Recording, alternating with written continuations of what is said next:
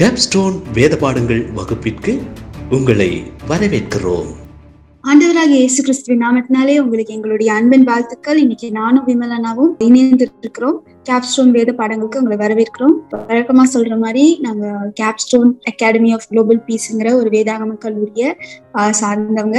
ஆராய்ச்சிபடி ஆஹ் வேத கல்வியை வந்து கொடுத்துட்டு வந்துட்டு இருக்கோம். எங்ககிட்ட மூணு கோர்சஸ் இருக்கு. Diploma in evangelism bachelors in dispensation theology and masters in dispensation theology plus வந்து ஒரு பிஹெச்டி ப்ரீ ப்ரோக்ராம் மாதிரி சிஏஜிபி பிளஸ் அப்படிங்கிற ப்ரோக்ராமையும் பண்ணிட்டு இருக்கோம் இலங்கையிலும் இந்தியாவிலும் இப்ப நடந்து வந்துட்டு இருக்கு ஆண்டவருடைய பெரிதான கிருபியினால அநேக ஸ்டூடெண்ட்ஸ் வந்து இது மூலமா பயன்பெற்று கொண்டிருக்கிறாங்க. ஆண்டோர் நான் மகிமைப்படுவதாக. போன எபிசோட்ல நம்ம வந்து அநேக காரியங்களை கொடுத்து நம்ம பார்த்தோம். என்னன்னா நம்ம வேதாகமத்துல வந்து நம்மளுடைய சொந்த கருத்துக்கள் இடம்பெறக்கூடாது அப்படிங்கறத நம்ம பார்த்தோம். இப்போ விமலனாவும் நம்ம கூட இருந்து இருக்கிறாங்க. அவங்களும் நிறைய காரியங்கள் வந்து நம்ம கிட்ட பேச போறாங்க. சோ இந்த வேதாகமத்துல வந்து அநேகர் வந்து தங்களோட சொந்த கருத்துக்களை கொடுக்கறதுனால நிறைய ப்ராப்ளம்ஸ் வந்து வருது. அதாவது நிறைய மிஸ்இன்டர்பிரிட்டேஷன்ஸ் அதாவது தவறான வியாக்கியானம் பண்ணி தவறான போதனைகளுக்குள்ளாக போகுது. அதனால வந்து அந்த அஸ்திவாரம் வந்து ஒரு நிலையானதா இல்லாம போகுது. ஒரு எக்ஸாம்பிள் இப்ப பாத்தீங்கன்னா ஒரு பத்து வருஷத்துக்கு முன்னாடி சொன்னா இந்த நியூ டெஸ்ட்மெண்ட் மட்டும் சர்க்குலேஷன்ல வந்துகிட்டே இருந்தது. புதிய ஏற்பாடு கூட கடைசியில சங்கீத புத்தகமும் நீதிமொழிகள் புத்தகமும் போட்டு அது மட்டும் கொடுத்துட்டு வந்துட்டு இருந்தாங்க. அப்போ புதிய ஏற்பாடு மட்டும் போதுமா? நம்மள படிக்கிறதுக்கு அப்படின்னு பார்த்தா கிடையாது. முழு வேதாகமும் ரொம்ப முக்கியமானது. எஸ்பெஷலி பழைய ஏற்பாடு ரொம்ப முக்கியமானது. யோவான் ஆஹ் ஐந்தாம் அதிகாரத்துல கூட இயேசு கிறிஸ்து சொல்வாரு வேத வாக்கியம் யாராய்ந்து பாருங்கள் ஆஹ் அவைகள் வந்து என்னை குறித்து போதிக்கிறது அல்லவோ அப்படின்ட்டு சொல்லுவாரு அப்போ பழைய ஏற்பாடு ஃபுல்லாமே வந்து இயேசு கிறிஸ்து எப்படிப்பட்டவர் அவருடைய குணாதிசயம் என்ன அப்படிங்கறத வந்து பழைய ஏற்பாடுல அழகா சொல்லியிருக்கோம். சோ வந்து நம்ம லாஸ்ட் டைம் கூட பார்த்தோம் மூசைக்கு எவ்வளோ வெளிப்பாடு இருந்ததோ அது வந்து அதை விட ஜாஸ்தியா தாவிதுக்கு இருந்தது. தாவிதை விட ஜாஸ்தியா அதுக்கு பிறகு வந்து தீர்க்கதரிசிகள் கிட்ட இருந்தது அப்படிங்கறத வந்து போன எபிசோட்ல நம்ம பார்த்தோம். வேதாகமம் வந்து ஒரு ஒரு முழுமையான ஒரு உரு ஒருமைப்பாடு. இப்போ வந்து நியூ டெஸ்ட்மெண்ட் மட்டும் படிக்கிறதுனால இல்ல இந்த இந்த பர்டிகுலர் அறுபத்தாறு புத்தகத்துல இந்த பர்டிகுலர் புத்தகம் மட்டும் படிக்கிறதுனால ஆஹ் நமக்கு வந்து முழு வேதாகமத்தை புரிஞ்சுக்க முடியுமா அப்படின்னா அது கிடையாது. சோ இந்த தனித்தனியா ஒவ்வொரு புத்தகங்களையும் போதிக்கிறதுனால நமக்கு எந்த யூஸும் கிடையாது. சோ வேதாகமோங்கிறது வேதாகமத்தை அணுகக்கூடிய ஒரு முறைங்கிறது அது ஒண்ணு இருக்கு. சோ அதை பத்தி தான் நம்ம தொடர்ந்து இந்த வரும் காலகட்டங்களை நம்ம பார்க்க போறோம். இன்னைக்கு விமலனாவும் அது குறித்து சில காரியங்களை பேச போறாங்க தேங்க்யூ ஜமீமா. உங்கள் அனைவரையும் மீண்டுமாக இந்த ரேடியோ ஷோ மூலமாக சந்திப்பதில் எனக்கு மிக்க மகிழ்ச்சி. ஜெமிமா வந்து இப்போ ஒரு சம்மரியாக நம்ம போன எபிசோட்ல என்னெல்லாம் பார்த்தோம் அப்படின்றத சொன்னாங்க. மீண்டுமாக இந்த எபிசோட் மூலமா நாம் என்ன பார்ப்போம் என்றால் என்ன தெரிந்து கொள்வோம் என்றால் ஒரு ஐந்து காரியங்கள் வேதாகமம் எப்படியெல்லாம் தவறி உபதேசங்களாக போதிக்கப்படுகிறது என்று ஒரு ஐந்து காரியங்களை நம்ம இந்த எபிசோட்ல நம்ம பார்ப்போம். அதுல முதல் காரணம் வந்துட்டு வேதாகமம் ஒரு முழு புத்தகம் என்பதை அநேகர் வந்து உணர்ந்து கொள்வதில்லை. அதனால என்ன கருத்து வேறுபாடுகள் வருது என்றால் ஒவ்வொருவர் அவரவருக்கேற்ற காலத்திற்கேற்ற கருத்துக்களை சொல்லிவிட்டு போயிடுறாரு ஆனா வேதாகமம் ஒரு ஒரு பர்டிகுலர் காலத்துல எழுதப்பட்டு இருந்தாலும் அதனுடைய சாராம்சம் ஒன்றுதான். நம்ம முன்னாடியே பார்த்திருப்போம் சத்தியம் வேற உண்மை வேற அப்படின்னு சொல்லிட்டு. உண்மை வந்து Uh, சம்டைம்ஸ் காலத்திற்கு ஏற்றாற் போல uh, மாறுவதற்கான வாய்ப்பு இருக்கு. ஆனா சத்தியம் என்பது காலம் தீர்மானிக்காது. சத்தியம் என்றைக்கும் ஒன்றுதான். காலத்தை தாண்டின ஒரு காரியம் தான் வந்து சத்தியம். வேதாகமம் நமக்கு போதிப்பது வந்து சத்தியத்தை பற்றி. அதுல முக்கியமாக நாம் தெரிந்து கொள்ள வேண்டியது என்ன? இந்த வேதத்திற்குள்ளாக அறுபத்தி ஆறு புத்தகங்கள் இருக்கு அப்படின்றத நம்ம அநேகருக்கு தெரிந்திருக்கும். அந்த அறுபத்தி ஆறு புத்தகங்களும் வெவ்வேறு புத்தகங்கள் என்று அநேகர் uh, ஒரு கருத்து இருந்தாலும் அது எல்லாவற்றையும் ஒன்றாக சேர்த்து பார்ப்போம் என்றால் அது ஒரே கருத்தை தான் சொல்கின்றது.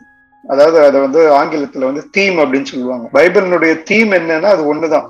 அது நீங்க ஆதி ஆகமத்திலையும் அந்த தீமை தான் பார்க்கலாம். கடைசி புத்தகமான வெளிப்படுத்தின விசேஷத்திலையும் நம்ம அந்த தீமை தான் பார்க்க முடியும். ஆனா இதை உணராமல் இதுல ஒரு இன்னொரு காரியம் நம்ம பார்க்க வேண்டியது என்னன்னா ஒவ்வொரு புத்தகமுமே ஒவ்வொரு வடிவமைப்பில் உள்ளது. நம்ம இதயம் வைத்து இதயம் ஒரு ஒரு சில காரியங்களை நம்ம இதை பத்தி பேசியிருக்கோம்.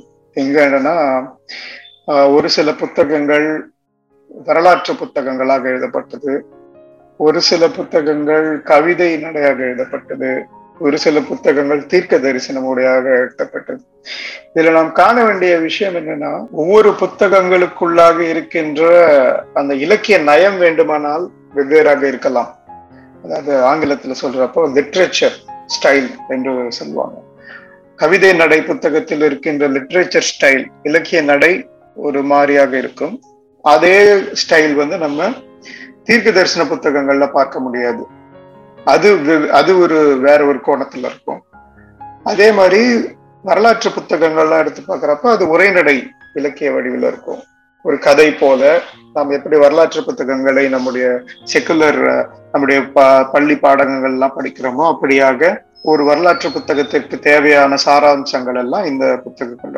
அப்பொழுது ஒரு கவிதை நடை புத்தகத்தை உணர்ந்து கொள்வதற்கு அதற்கேற்ற இலக்கிய ஞானம் தேவை. உதாரணமாக அநேக நூத்தி ஐம்பது சங்கீத சங்கீதங்களில் அநேக சங்கீதங்களை அஹ், எழுதிய ஆகியோன் வந்து தாவிது ராஜான்னு நமக்கு தெரியும். ஒவ்வொரு சங்கீதமும் அவர் ஒவ்வொரு காலகட்டத்தில் எழுதியிருப்பாரு. இப்ப அந்த சங்கீதங்களுடைய வார்த்தைகள் அவர் எந்த காலகட்டத்துல எழுதினாரு அதெல்லாம் நம்ம உணர்ந்து அதனுடைய இலக்கிய நயத்தோடு நாம் அதை படிக்கும் பொழுதுதான் அதனுடைய சாராம்சம் தெரியும். இது இல்லாம நாம மேலோட்டமா ஒரு சங்கீதத்தை எடுத்து பார்ப்போம் என்றால் இன்னைய காலகட்டத்துக்கு அங்க இருக்கிற வார்த்தைகளை நாம் அப்படியே எடுத்துக்கொள்வோம் என்றால் அது நமக்கு பெரிய ஒரு குழப்பத்துக்குள்ளாக நம்மை கொண்டு போய்விடும். அதனாலதான் வந்து அநேகமா சங்கீதங்கள் தீர்க்க தரிசன புத்தகங்கள் எல்லாம் வந்து சரியான வியாகியானம் செய்வது கிடையாது இன்றைய காலகட்டத்துல. ஏனென்றால் அதற்கு இலக்கிய நடையினுடைய அறிவு தேவை நமக்கு. அந்த வியாக்கியானம் செய்யறாங்கல்ல அதுல இருந்து வார்த்தைகளை போதிக்கிற போதகர்களுக்கு எபிரேய கவிதைகளினுடைய இலக்கிய நடை என்ன? அல்லது தீர்க்க தரிசன புத்தகங்கள் எடுத்துக்கொண்டோம் என்றால் அந்த ஆகியோன் எரேமியாவாக இருக்கட்டும் ஏசாயாவாக இருக்கட்டும் அவருடைய வாழ்வியல் என்ன அவர் என்ன தங்களுடைய இலக்கிய நடை மூலமாக சொல்ல வருகிறார் இந்த ஒரு பின் காரியங்கள் இந்த பேக்ரவுண்ட் எல்லாம் தெரியாம ஃபேஸ் வேல்யூல எடுக்கிறது என்று சொல்வார்கள். அதாவது இருக்கிறத அப்படியே தங்களுக்கு என்ன புரிகிறதோ அந்த வார்த்தையினுடைய ஆழத்தை வந்து நன்றாக அறிந்து கொள்ளாமல் அப்படியே போதிப்பு உதாரணமாக கடவுளனுடைய அன்பு என்று பார்ப்போம் என்றால் எதிரேய வார்த்தை வந்து அதற்கு ஒரு இணையான வார்த்தை வந்து ஹெசீட் என்று சொல்வார்கள். ஹெச்இஎஸ்இடி என்று. அதே வார்த்தையை ஆங்கிலத்தில் சொல்ல வேண்டும் என்றால் இரண்டு வார்த்தைகள் தேவை நமக்கு. லவ்விங் கைண்ட்னஸ் என்றுதான் அதை சரியாக மொழிபெயர்ப்பதாக இருக்கும்.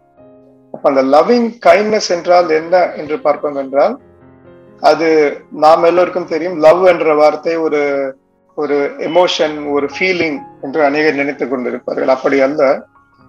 ஒருவருக்கு தேவை என்று இருக்கும் பொழுது அவர்களுக்கு உதவி என்று தேவைப்படும் பொழுது அதை நம் எந்த ஒரு முக கோணலும் ஆகாமல் நம்மை பின் வைத்து அவர்களுடைய நோக்கத்தை ப்ரியாரிட்டியாக முன்னுரிமை வைத்து நாம் அவர்களுக்காக இறங்கி செய்யும் காரியம்தான் வந்து இந்த ஹெசீடு இந்த லவ்விங் கைண்ட்னஸ் என்று வேதம் சொல்கிறது.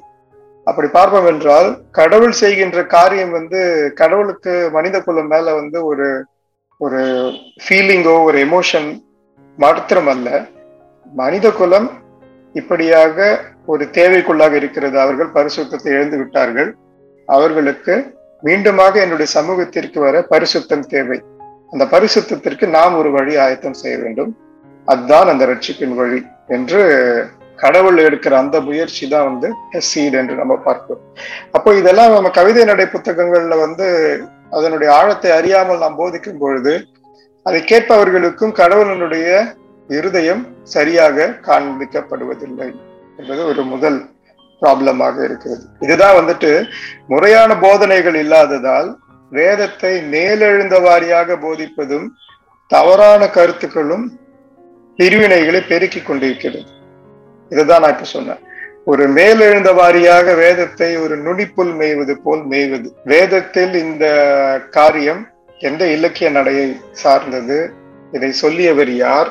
இதை அவர் யாருக்காக சொல்லி இருக்கிறார் அதன் மூலமாக கடவுள் தன்னுடைய இருதயத்தை எப்படி வெளிப்படுத்துகிறார்? இதையெல்லாம் நாம் புரிந்து கொண்டு அதன் பிறகு இன்றைய காலகட்டத்திற்கு அந்த வார்த்தை நமக்கு எப்படி அஹ், பிரயோஜனமாக நம்முடைய வாழ்க்கைக்கு இருக்கும் என்கின்ற அந்த ஒரு போதனை தான் ஒரு சிறந்த போதனையாக இருக்க முடியும். அதை விட்டுவிட்டு கர்த்தரின் மேய்ப்பரா இருக்கிறார் நான் தாழ்ச்சி அடையேன் என்று ஒரு மேலெழுந்த வாரியாக கர்த்தர் எனக்கு மேய்ப்பரா இருக்கிறார் ஏன் அவர் எனக்கு மேய்ப்பரா இருக்கிறார் நான் ஏன் அவருக்கு ஆடா இருக்கிறேன்?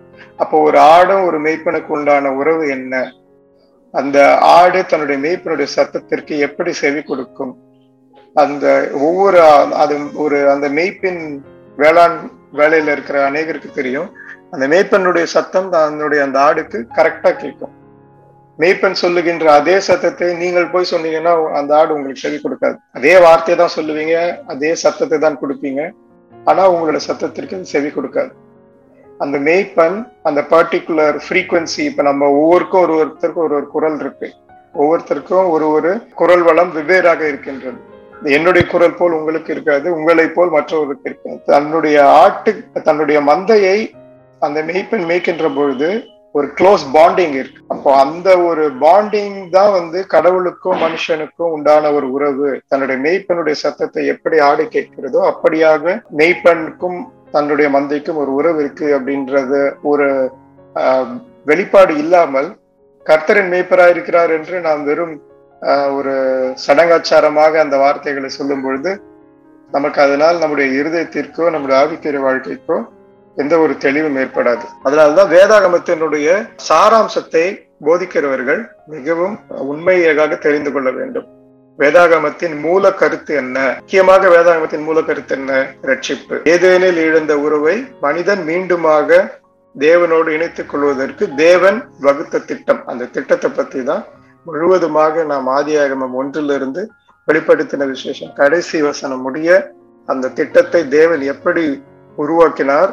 அந்த திட்டத்தை எவ்வாறாக தன்னுடைய தனக்கென்று ஒரு ஜனக்கூட்டத்தை வைத்து தெரிந்து கொண்டார்? அந்த கூட்டத்தில் எவ்வாறாக ஆவிக்குரிய தலைவர்கள் எழுந்தார்கள் ராஜாக்கள் எழுந்தார்கள் அதன் மூலமாக எப்படியாக மேசியா இந்த உலகத்திற்கு வந்தார் மேசியா வந்து எப்படியாக தன்னுடைய திட்டத்தை நிறைவேற்றினார் அதன் மூலமாக எப்படி ரட்சிப்பு வந்தது அந்த ரட்சிப்பின் மூலமாக சபை உருவாக்கப்பட்டு அந்த சபைக்குள்ளாக நாம் இன்றைக்கு என்ன பயிற்சி செய்து கொண்டிருக்கிறோம்? பக்தி விருத்திக்கு எதுவான காரியங்களை செய்து கொண்டிருக்கிறோம்? இதுதான் பரலோக ராஜ்யத்திற்கு ஒரு அஸ்திவாரமாக இருக்கும் என்கின்ற இந்த ஒரு மகா பெரிய திட்டத்தை வேதாகமம் முழுமையாக ஆதியாகமத்திலிருந்து வெளிப்படுத்தின விசேஷம் வரைக்கும் நமக்கு விளக்கி கொண்டிருக்கிறது. இப்போ இந்த திட்டத்தை கருப்பொருளாக வைத்துக் கொண்டுதான் நாம் வேதாகமத்தில் இருக்கும் ஒவ்வொரு புத்தகத்தையும் அணுக வேண்டும். அது சங்கீத புத்தகங்களாக இருந்தாலும் சரி உன்னத பாட்டு புத்தகமாக இருந்தாலும் சரி அல்லது யூதா புத்தகமாக இருந்தாலும் சரி அல்லது ஓசியா புத்தகமாக புத்தகமாக இருந்தாலும் சரி எந்த புத்தகத்தை நீங்கள் எடுத்துக்கொண்டாலும் கருப்பொருள் இதுதான். வழி தவறிய மனித குலத்தை தேவன் மீண்டுமாக தம்முடைய மந்தைக்குள்ளாக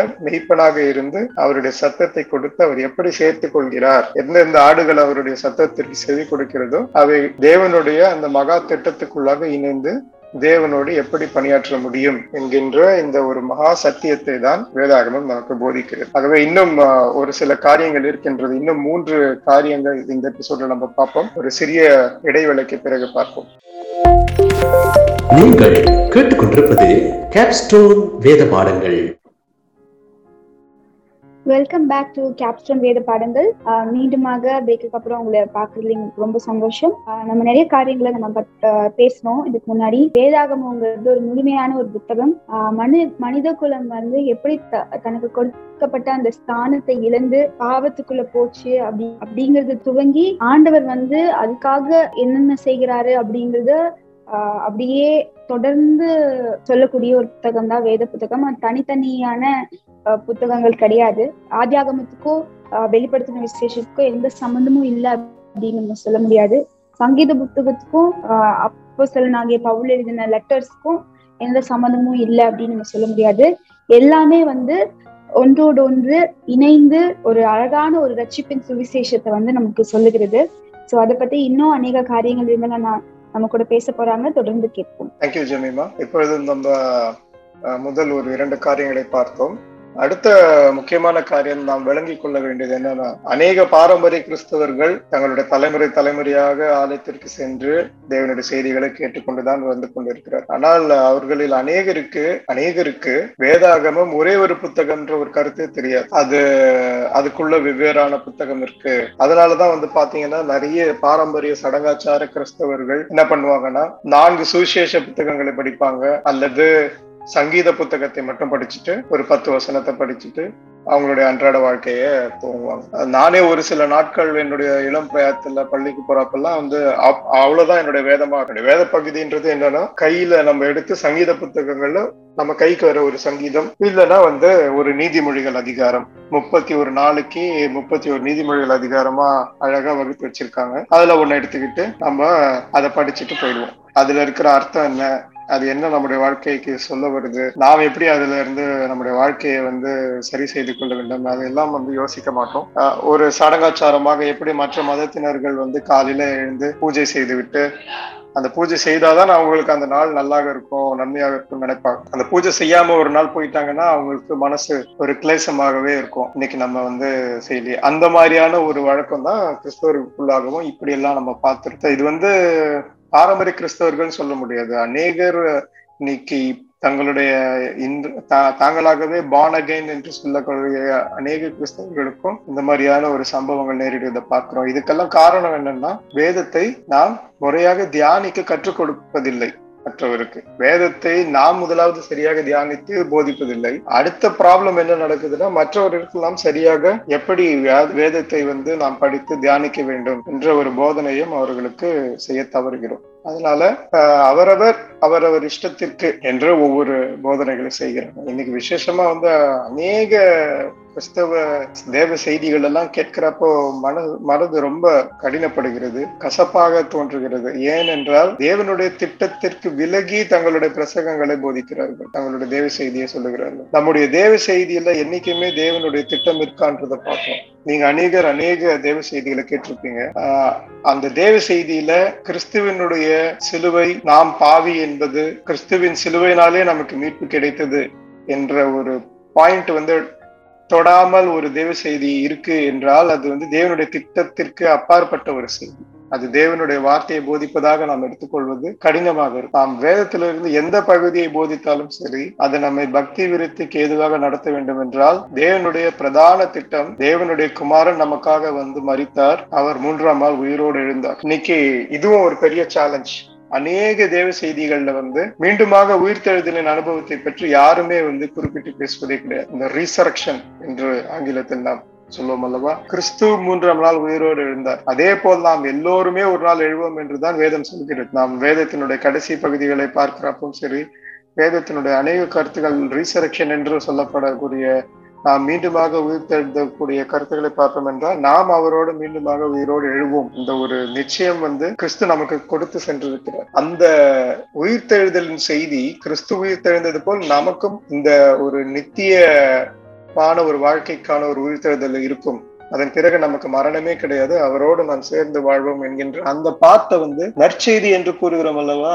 அந்த நற்செய்தியில வந்து சொல்றது கிடையாது. நற்செய்தின்றது என்ன? நமக்காக மெசியா வந்தார் நம்முடைய பாவங்களுக்காக மறித்தார் அவர் மூன்றாம் நாள் உயிரோடு எழுந்தார். அதுவும் இம்பார்ட்டன்டான ஒரு பாயிண்ட் நற்செய்தியில. ஆனா அந்த மூன்றாம் நாள் உயிரோடு எழுந்தார்ன்றது எதுக்குன்னா நாமும் அவரை போல் ஒரு நாள் இந்த மரணத்தை ஜெயித்து எழுவோம். நாம் மனிதர்களாய் பிறந்த அனைவரும் மரணத்திற்கு உட்பட்டவர்கள் மரணம் நம்மை விழுங்கும். பாவத்தின் மிகுதியினால் நாம் மரணத்துக்குள்ளாக போவோம். ஆனாலும் அவர் மேல் விசுவாசம் வைத்ததினால் ஒரு நாள் அவரோடு நாம் எழுவோம். எழுந்து அவரோடு நித்திய நித்தியமாய் வாழ்வோம் என்கின்றதுதான் முழுமையான சக்தி முழுமையான நற்செய்தி. இதை போதிக்க அநேகர் தவறுகின்றனர். இந்த கருத்துக்கள் அல்லாத தேவ செய்திகளை தான் நாம் அநேகமாக கேட்டுக்கொண்டு வருகிறோம். ஆக்சுவலி அண்ணா சில காரியங்கள் இந்த ஃபெய்த் விசுவாசம் அன்பு அதை பத்திலாம் நம்ம தனியா டிவோஷன் பண்ணணும்னாலோ இல்ல அதை பத்தி நம்ம மெசேஜ் கேட்கணும்னாலோ அதை பத்தி பேசுறவங்க நிறைய பேர் இருக்கு. பட் ஆனா அந்த முக்கியமான காரியங்கள் இந்த உயிர்த்தெழுதல் நீங்க சொன்னது போல ரிசரக்ஷனு மனம் திரும்புதல் இதை பத்தி எல்லாம் பேசுறவங்க வந்து ரொம்ப கம்மியா இருக்கிறாங்க. வெளிப்படுத்தின விசேஷத்தை பத்தி பேசுறவங்க இதை பத்தி எல்லாம் பேசுறவங்க வந்து ரொம்ப கம்மியா இருக்கிறாங்க. இப்ப நம்மளும் நம்ம வேத தியானம் பண்ணனாலும் கூட இத பத்தி நம்ம பண்ண மாட்டோம். நமக்கு ஈஸியா வருது என்ன? விசுவாசம் பத்தி ஈஸியா வரும். அன்பை பத்தி நமக்கு ஈஸியா வரும். சோ அது அதுக்குதான் நம்ம போய்கிட்டு இருக்கோமோ என்று இந்த உண்மையாலுமே மனம் திரும்புதல் என்றால் என்ன? இல்ல உயிர்த்தெழுதல் என்ன? தேவன் வைத்திருக்கிற அந்த திட்டம் என்ன? ரட்சிப்பின் திட்டம் என்ன? கடவுளுடைய குணாதிசயம் என்ன? அப்படிங்கறதெல்லாம் வந்து நம்ம ரொம்ப தவறு விடுகிறோம்னு நான் ஃபீல் பண்றேன். உண்மை உண்மை மிகவும் உண்மை. ஏனென்றால் நம்முடைய சிந்தையே எப்படி செயல்படுதுன்னா இப்போ நம்ம ஒரு வீடே கட்டுறோம் நமக்கு ஒரு ஃபேவரட்டான எக்ஸாம்பிள் எடுத்துப்போம். வீடு கட்டுறோம். நம்ம அந்த வீடு கட்டுறோம் நமக்கு அந்த வீட்டுல என்ன தேவை அப்படின்னு யோசிக்கிறப்போ இத்தனை ரூம் வேணும் இங்க ஹால் வேணும் இது கிச்சன் இவ்வளவு பெருசு இருக்கணும். இப்படிதான் நம்ம யோசிக்கிறோமே தவிர அந்த வீட்டினுடைய அஸ்திபாரம் எப்படி கட்டப்பட்டிருக்க வேண்டும்? அது ஒரு கடகால் போட்டு கட்டி இருக்க வேண்டுமா? இல்ல ஒரு பில்லர் போட்டு கட்டி இருக்க வேண்டுமா? எத்தனை ஆழம் எடுத்து நாம் வந்து அந்த அஸ்திபாரத்தை போட வேண்டும்? ஐந்து அடி ஆழமா மூன்று அடி ஆழமா இதை பற்றிலாம் நாம் சிந்திக்கிறது கிடையாது. நாம் எடுத்த உடனே ஒரு வீடு கட்ட வேண்டும் என்றால் என்ன யோசிக்கிறோம் நம்முடைய வாழ்க்கையில? இத்தனை இவ்வளவு பெரிய ரூம் வேணும். அட்டாச்டு பாத்ரூமோட ஒரு பெட்ரூம் வேணும். அப்புறம் எனக்கு என்னோட வீட்டுல ஒரு லைப்ரரி வேணும்னு படிச்சவங்க எல்லாம் அந்த மாதிரி ஆசைப்படுவாங்க. எனக்கு பால்கனி வேணும்னு ஆசைப்படுறாங்க. அப்புறம் மொட்டை மாடி வேணும். மொட்டை மாடியில வந்து இப்படியெல்லாம் வந்து இருக்கணும் அப்படின்னு ஆசைப்படுறாங்க. இப்படிதான் நம்முடைய சிந்தைகள் இருக்கே தவிர நாம் செய்கின்ற எந்த காரியத்திலையுமே வேதாகமத்திலும் அதுதான் ப்ராப்ளம் கடவுளிடமிருந்து நாம் எதிர்பார்க்கிறது என்ன? நம்முடைய ஆசீர்வாதம். இதெல்லாம் வேணும் விசுவாசமா இருக்கணும் நம்பிக்கையா இருக்கணும். பட் அதுக்கெல்லாம் பேஸ்மெண்ட் என்ன? கடவுளினுடைய தெய்வ செய்தியில தான் அந்த பேஸ்மெண்ட்டே இருக்கு. அந்த அஸ்திவாரமே அதுலதான் நாம் பாவி என்கின்ற உணர்வு அநேகருக்கு அந்த உணர்வே மறுத்து போயிடுச்சு. உணர்வுள்ள இருதயம் இல்லாததுனால. மீண்டும் ஒரு சிலருக்கு வந்து நான் மனம் திரும்ப வேண்டும்ன்ற கருத்தையே மறந்துட்டாங்க. நம்ம தான் மனம் திரும்பி பரிசுத்தவான் ஆயிட்டோமே கடவுள்கிட்ட என்னைக்கோ. அதனால மனம் திரும்புதல்ன்றத பத்தி பேசினா ஒரு சில பேருக்கு எரிச்சல் தான் உண்டாகுது. நம்ம தான் மனம் திரும்பி கடவுளுக்குள்ளாக வந்து ஞாயிற்றுக்கிழமை வந்து சபைக்கு போய் கொண்டிருக்கிறோம். கடவுளுடைய வார்த்தையை டெய்லி காலையில ஒரு சங்கீதத்தை எடுத்து பத்து வசனத்தை வாசிக்கிறோம். நமக்கு என்னத்துக்கு மனம் திரும்புதல் யோசிக்கிறாங்க. இந்த மாதிரியாக அடிப்படையான கருத்துக்களை அடிப்படையான அந்த ஃப்ரேம் ஒர்க் என்று சொல்வார்கள் ஆங்கிலத்துல. அந்த மூலக்கூறு நம்முடைய ஆவிக்குரிய வாழ்க்கைக்கு தேவையான அந்த மூலக்கூறை நாம் அதிகமாக தியானிக்க வேண்டும். அதை தியானிக்க தவறும் பொழுது நாம் வெறும் நம்முடைய கனிகளை மாத்திரம் நோக்கி பார்க்கும் பொழுது நம்மால் ஒரு நல்ல ஒரு ஜீவியத்தை வாழ்வது கடினமாக இருக்கும். அதனாலதான் வந்து அநேக கிறிஸ்தவர்கள் கிட்ட இன்னைக்கு வந்து நம்ம பாக்குறது என்ன? இந்த பாரம்பரிய கதைகள் தெரியும்.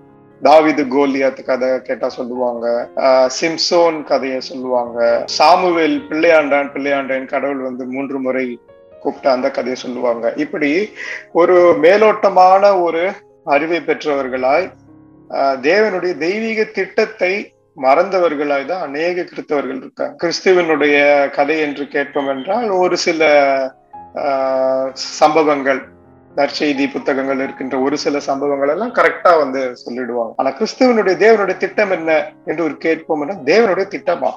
அப்படி என்று ஒரு காரியம் இருக்குதா? அப்படின்ற ஒரு கேள்வியே அப்பதான் உங்களுக்கு தோன்றும். அந்த தேவனுடைய திட்டத்தை நிறைவேற்றுவதற்கு தான் இந்த வேதாகமும் அதுல நடந்த அனைத்து சம்பவங்களுமே அந்த திட்டத்தை நிறைவேற்றுவதற்கு தான் என்கின்ற அந்த ஒரு தெளிவு வந்து கிடையாது. அந்த கேள்வியும் எழுவது கிடையாது. அநேக கிறிஸ்தவர்கள் கிட்ட. அதுதான் வந்து நமக்கு ஒரு அஸ்திவாரம் இல்லாத ஒரு வாழ்க்கையை இப்படி கட்டும் பொழுது நாம் காற்று பறக்கடிக்கிற பதரை போலதான் நான் அநேகர் வாழ்ந்து வருகிறார்கள். இதோட முக்கியமான இன்னொரு ஒரு காரணம் ஓய்வு நாள் பாடசாலையில இருந்தே நாம் இதை ஆரம்பிக்கும் ஓய்வு நாள் பாடசாலையில நாம் என்ன சொல்லித் தரோம் குழந்தைங்களுக்கு? பைபிள் கதைகள் என்று அந்த கதைகளை மட்டுமே அவங்க டீனேஜ் ஆனாலும் அதான் சொல்லித் தரோம் பிபிஎஸ்லயும் அதுதான் சொல்லித் தரும் வேதம் என்கின்ற ஒரு புத்தகத்தை பகுப்பாய்வு செய்வதற்கு ஒரு ரிசர்ச் செய்வதற்கு யாருமே வந்து முன் வந்து சொல்லி வ- தருவது கிடையாது. ஒரு சிலர் என்ன நினைக்கிறாங்கன்னா இதெல்லாம் வந்து எல்லாராலையும் புரிஞ்சுக்க முடியாது அப்படின்னு வேற நினைக்கிறாங்க. அது ரொம்பவும் மிகவும் தவறான ஒரு காரியம். வேதத்தை தேவன் வந்து மனித குலம் புரிந்து கொள்ளத்தக்கதாக தான் முற்றிலுமாக கொடுத்திருக்கிறார். அதை இவங்களுக்கு புரியும் இவங்களுக்கு புரியாது என்று கூறுவது மிக ஒரு தவறான ஒரு போதனையாக இருக்கு. ஆகவே நாம் ஓய்வு நாள் பாடசாலைகள்லயும் தேவனுடைய கதையை இந்த தேவனுடைய திட்டத்தை வைத்து சொல்லித் தர வேண்டும். கதையை கதையாக மாத்திரம் சொல்லி விட்டுட்டு அதுல தேவனுடைய திட்டம் என்ன என்பதை நாம் சொல்ல மறப்போம் என்றால் கதை பிள்ளைகளோட வாழ்க்கையில தரித்திருக்கும் ஆனா தேவனுடைய திட்டம் தேவனுடைய குணாதிசயம் தேவன் எதற்காக இந்த காரியங்கள் எல்லாம் மனித குலத்திற்கு செய்தார் என்கின்ற அந்த போதனை சொல்ல மறப்போம் என்றால் அதுவுமே ஒரு தவறான போதனையாக தான் போயிடுது ஆகவே இதை குறித்ததான காரியங்கள் எல்லாம் இன்னும் நம்ம ஒரு சில நாட்கள்ல இன்னும் அதிகமா ஆழமா ஒரு ஒரு லெசனுக்குள்ளாக நம்ம போகும்பொழுது நம்ம டிஸ்கஸ் பண்ணுவோம். மீண்டுமாக நாம் சந்திப்போம். சந்திப்போம் தேங்க்யூ சோ மச் விமலனா ரொம்ப அழகாக நீங்க எங்களுக்கு எக்ஸ்பிளைன் பண்ணீங்க. இதுக்காக நன்றி. நம்ம ஒரு சிறிய ஜபத்தை எடுத்து நம்ம முடிப்போம். அன்பும் இருக்கும் உள்ள பிதாவே அப்பா இந்த நல்ல ஒரு நாளில் நீர் எங்களுக்கு கொடுத்தீங்க ராஜா. அதற்காக உங்களுக்கு நன்றி. இவ்வளவு நேரம் ஆனவே உங்களுடைய வேதத்துல நம்ம செய்யக்கூடிய உங்களுடைய வேதத்தை வாசிக்கும் பொழுது நம்ம செய்யக்கூடிய தவறுகள் எல்லாம் பத்தி நம்ம டிஸ்கஸ் பண்ணோம் ராஜா. ஆண்டவரே இந்த தருணத்தை கொடுத்ததுக்காக நன்றி ராஜா. நாங்க எங்களை சீர்படுத்தி கொண்டோம் ஆண்டவரே. ஆண்டவரே உங்களுடைய வார்த்தை தகப்பனே அப்பா முறையாக கற்க நீங்க எங்களுக்கு உதவி புரியும்படியாக நாங்க செபிக்கிறோம். சுவாமி உங்களுடைய பரிசுத்த ஆவியானவர் எங்களுக்கு உதவி புரிவாராக ராஜா. இந்த வேதத்தில் உள்ள அதிசயங்கள் எல்லாத்தையும் பார்க்கும்படிக்கு ஆண்டவரே எங்களுடைய கண்களை திறந்தள்ள வேண்டும்படியாக நாங்க செபிக்கிறோம் ஆண்டவரே. உங்களுடைய ஒவ்வொரு வேத வார்த்தைகளையும் நாங்க படிக்கும் பொழுது ராஜா அது எங்களுடைய இருதயத்தை புடமிட்டு நாங்க கேட்கிறோம் தகப்பனே.